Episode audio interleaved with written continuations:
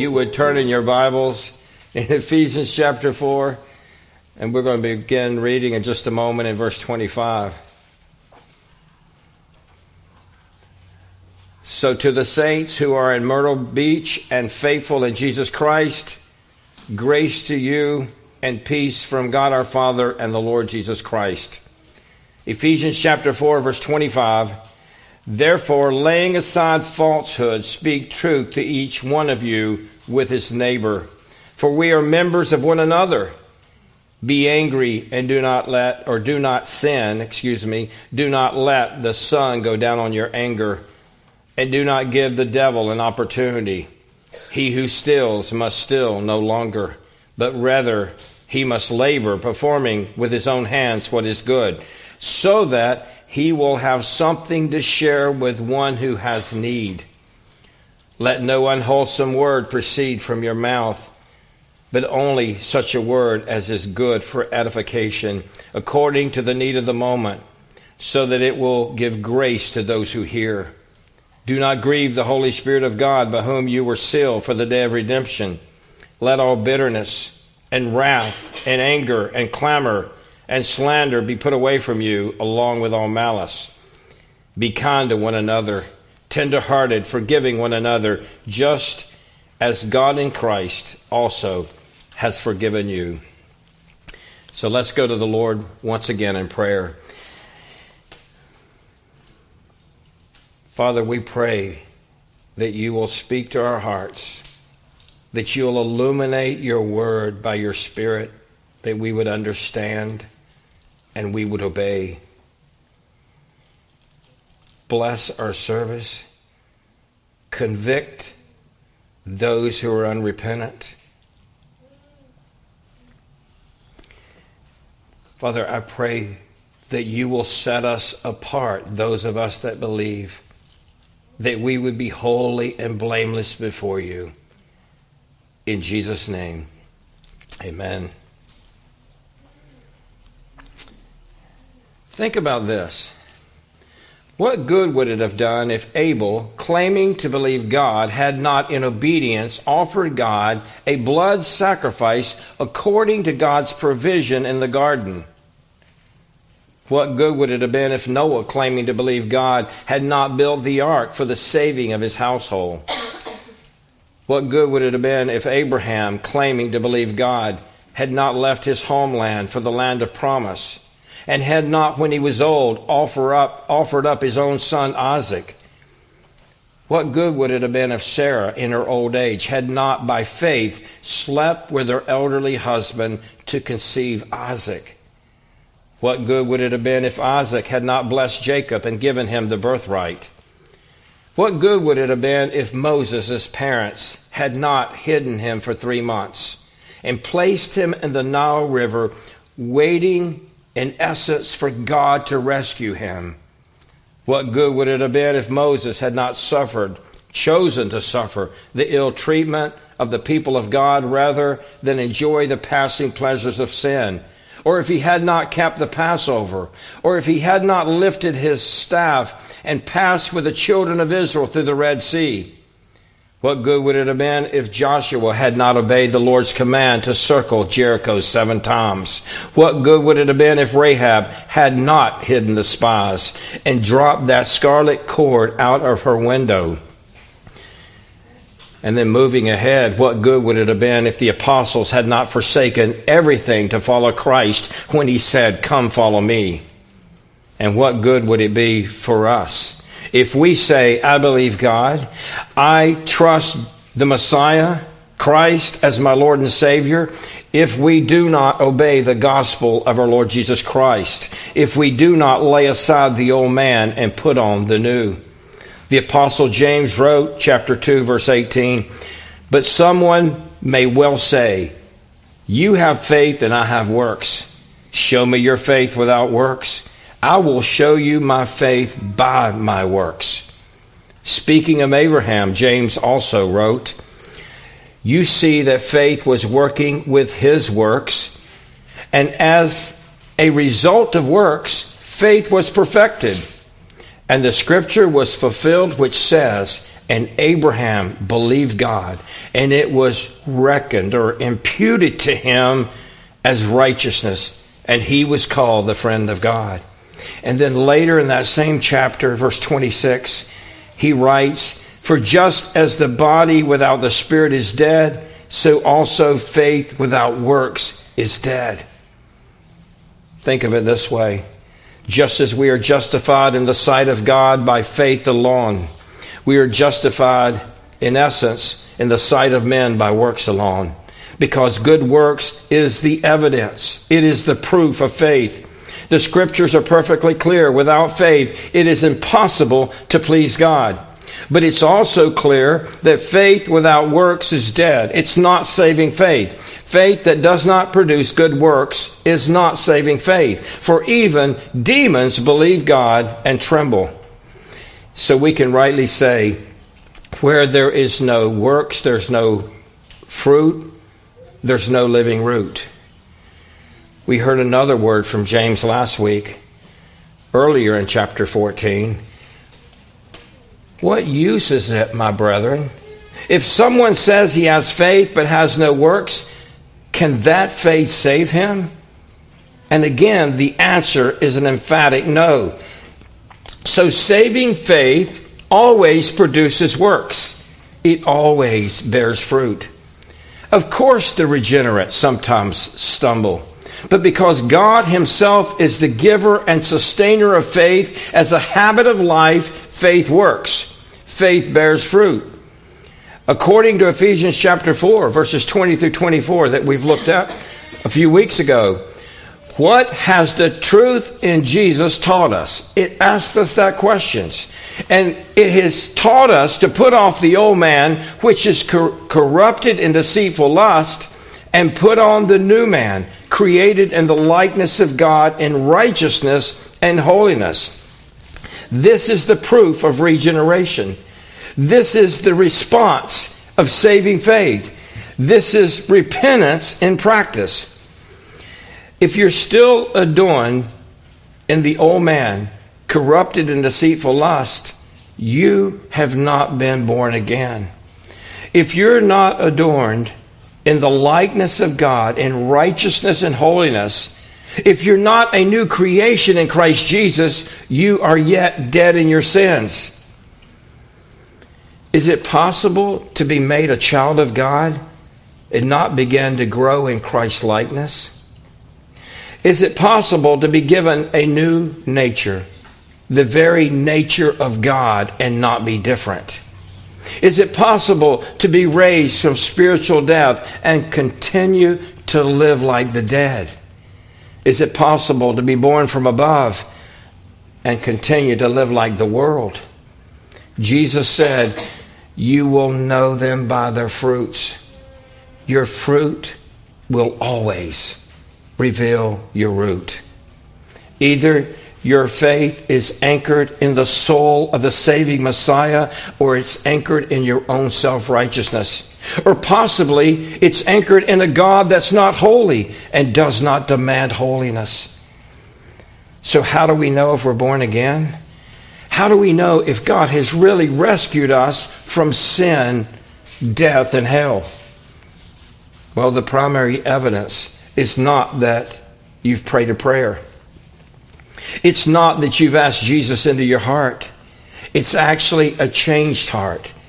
Because those who are the regenerate are new creations in Christ Jesus by his power. You see, a new heart always results in a changed life. And so, we are and can examine ourselves to see if we're the household of faith. If you're not a new creation, again, you're dead in your sins, awaiting the righteous wrath of God because God is a good judge. But if God has raised you from spiritual death, you in faith have repented and believed. laying aside the old man and put on, putting on the righteousness of God, the likeness of God, His holiness. Just as Lazarus, once he came up out of the grave, God told him to come forth. Just as he came up out of the grave, he needed his old grave clothes laid aside. And so do we. The scripture is very clear. Paul's salvation occurs in a moment of time. When, in response to the good news of Christ, a believer strips off that old manner of living and puts on the likeness of God in Christ Jesus in holiness, we must also understand repentance is ongoing. And we see that in our verses today, in verses 25 through 32. John the Baptizer said on one occasion, Therefore bear fruit in keeping with repentance. Matthew 3 8.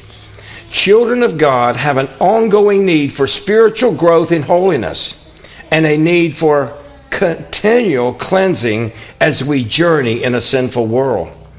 In Jesus washing the feet of his disciples, washing the feet of his disciples, we see the relationship between cleansing and salvation, what we call positional sanctification, versus practical sanctification that ongoing need for repentance, for cleansing. Peter said to Jesus, You shall never wash my feet. Jesus answered him, If I do not wash you, you have no part with me. Simon Peter said to him, Lord, not my feet only, but also my hands and my head. Jesus said, He who is bathed needs only to wash his feet, but is completely clean. He's already clean, in other words. When we're saved, we are cleansed from all of our sins, past, present, and future. It's a judicial act. We have been perfectly forgiven in Christ through his blood. We have been made holy in his saints, or in his sight, excuse me. Therefore, we're called saints. Our sins are separated from us in God's eyes as far as the east is from the west. So people may rightly ask if my sins are forgiven, why do I need to confess my sins? Why do I need this ongoing cleansing from sin? 1 John 1 9. Well, that's exactly what we're seeing in John 13. In that text concerning washing the feet of his disciples. The distinction between judicial forgiveness and relational forgiveness is there. When we are regenerate, we believe in our hearts, we are forgiven, we're cleansed from all our sins, and imputed with the very righteousness of Jesus Christ. We are adopted as children of God, given a divine nature. We are no longer in Adam but now we are in Christ. We are in God's family. We are of the household of faith.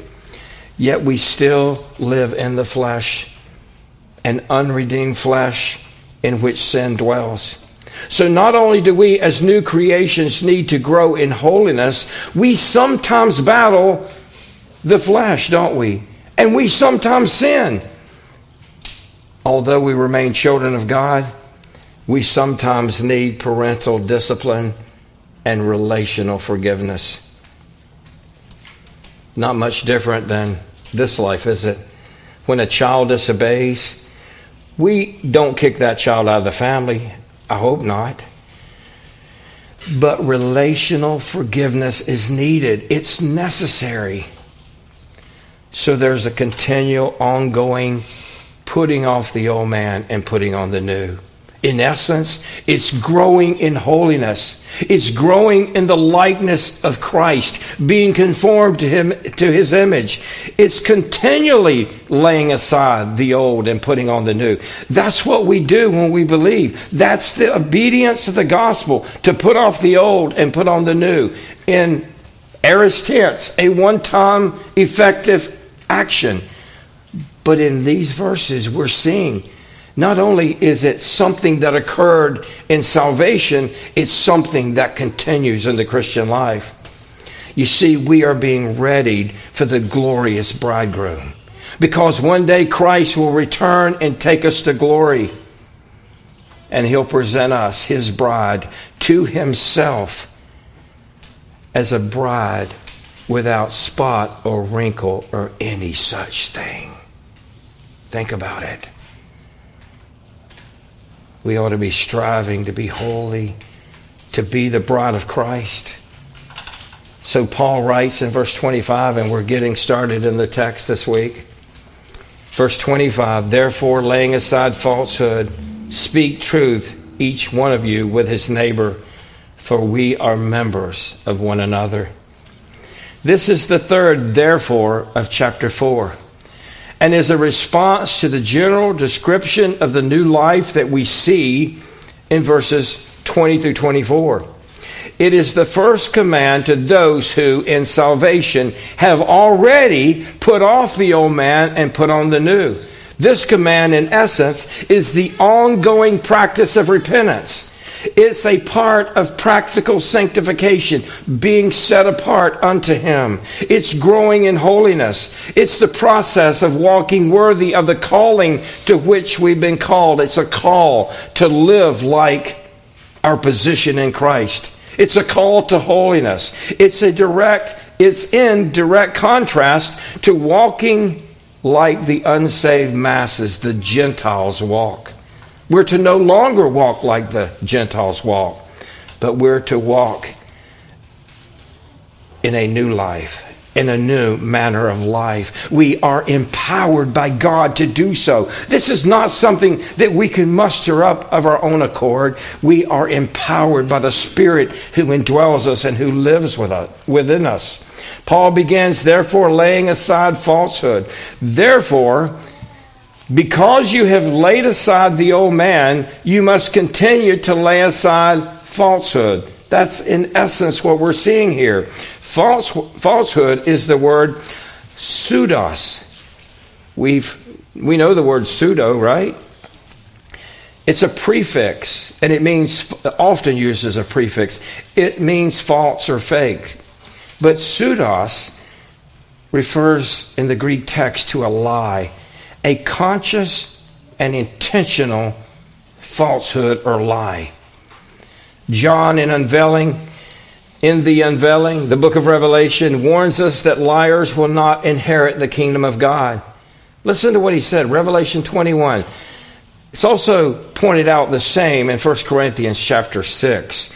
But he writes in Revelation, For the cowardly and unbelieving and abominable and murderers and immoral persons and sorcerers and idolaters and all liars. Their part will be in the lake that burns with fire and brimstone, which is the second death.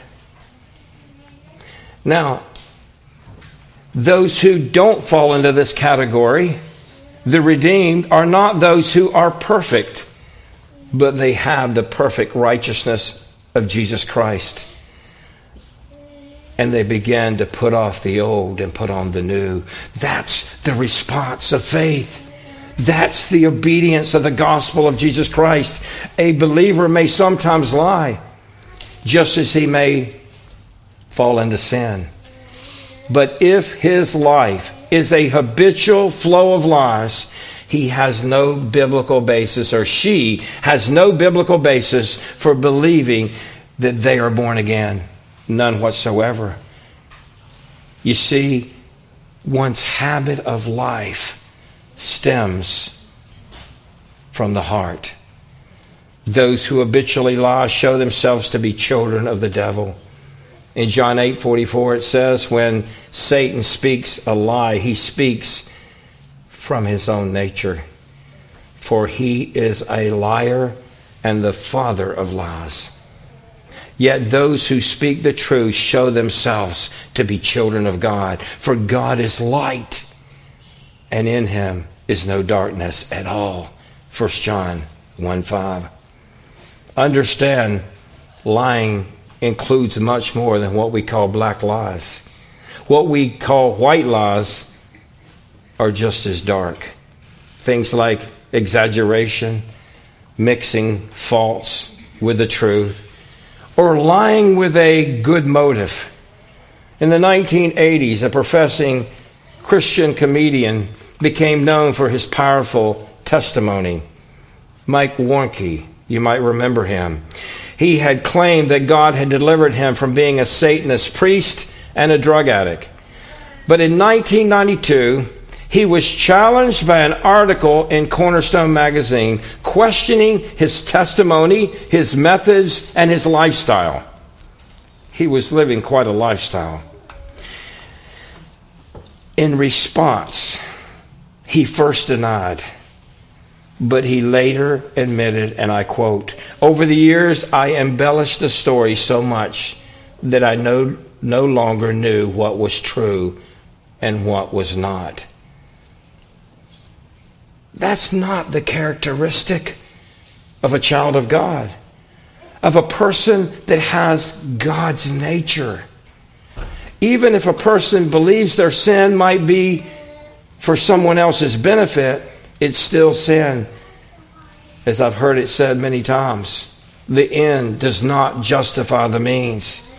Even cheating on a test or income taxes is a form of lying. Making foolish promises, betraying a confidence, flattery, or making unjust excuses are all forms of lying. A believer's life should be characterized by laying aside falsehood and speaking truth, each one of you, with his neighbor. That's the command. A Christian should have no part in any form of lying. A life of falsehood is incompatible with the new nature. The word translated laying aside means discarding, stripping off, or casting away. It's the same word Luke used to refer to the Jewish leaders who, as they were stoning Stephen, laid aside their robes at the feet of a young man named Saul they laid aside their garments so that they could more freely do their wicked deeds. However, believers are to lay aside falsehood so that they can speak the truth with their neighbors, so that they can be free to do the righteous deeds of God. Verse 25 again. Let's continue to break it down. Therefore, laying aside falsehood, speak truth, each one of you with his neighbor, for we are members of one another. In this verse, Paul quotes from Zechariah chapter 8, verse 16. And in doing so, he moves us from the negative prohibition to a positive command. And that command is this Speak the truth, each one of you, with his neighbor. Christ is himself the way, the truth, and the life. The Holy Spirit is the Spirit of truth, and God's Word is truth. John 17, 17. When a person is regenerated, he steps out of the domain of darkness, falsehood, into the domain of light or truth. Then every form of lying becomes utterly inconsistent with the new man. It doesn't fit. It does not fit. We're not talking about sinless perfection. Make sure you understand that. We're not, we're, what we're talking about is a habit of life that stems from a new heart, a living heart given to us by the grace of God. Just like Paul, we're not perfect or free from sin. Romans 7, Philippians 4. Yet God's kingdom is based on truth. It's a truth economy, and his people cannot be effective instruments in his kingdom. They cannot be good kingdom citizens unless they live a life in truthfulness. It's a life of truth that speaks the truth. Again, verse 25. Therefore, laying aside falsehood, speak each one of you with his neighbor, for we are members of one another. The word neighbor, plesion, means not always neighbor as we think of neighbor. It literally means near or close by. But here, how do we know what it means? It's defined by the phrase that follows it for we are members of one another. Of course, we're to speak the truth to all men, but we have a particular reason to be truthful with believers because we are fellow members of Christ's body. We are children of God, therefore, we are family. Believers in Christ should be characterized by truthfulness with one another. Paul has always, or consistently, or already in this case, admonished us to speak the truth in love. Verse 15. For it is as we speak the truth in love that we as a body grow up into Christ. We grow in the truth of Christ. We grow doctrinally on the things, the, the fundamental truths of the Word of God, the gospel message. And we function as Christ's body, serving Him in this world. That's the church. Remember, we're being ready for Christ's glorious return. He is in heaven. Can't get my words out. He is in heaven preparing a place for his bride.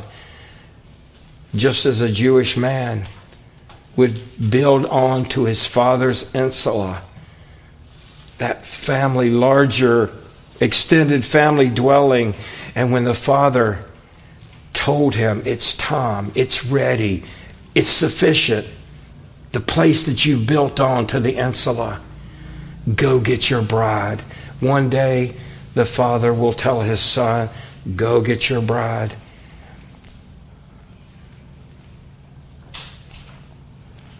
One day, the glorious bridegroom will return for his chosen bride, a bride redeemed by his own blood, cleansed by the washing of the word, a bride made ready. And he will present her, which is us, to himself, a bride without spot or wrinkle or any such thing, holy and blameless before him, perfect.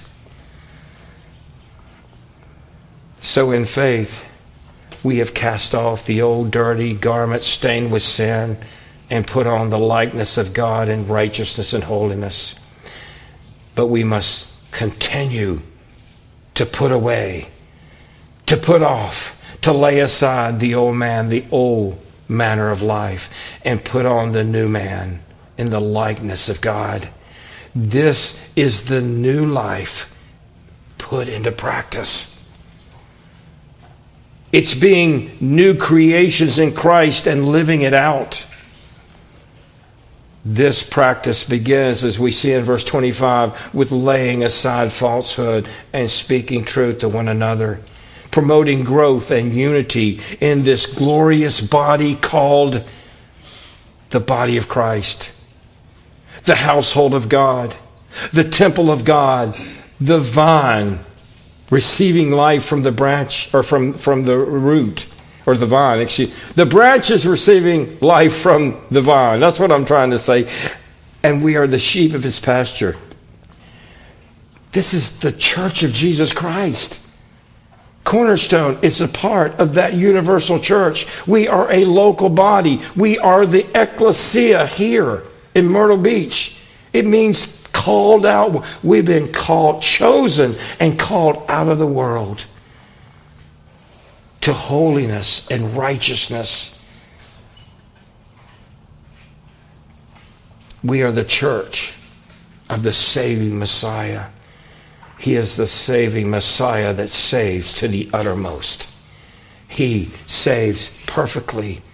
Folks, we have been saved, we are being saved, and one day we will be saved. May we live like it. May we live like it. May we put off the old man and put on the new. May we put off falsehood and speak to one another in love, especially in the church of Jesus Christ.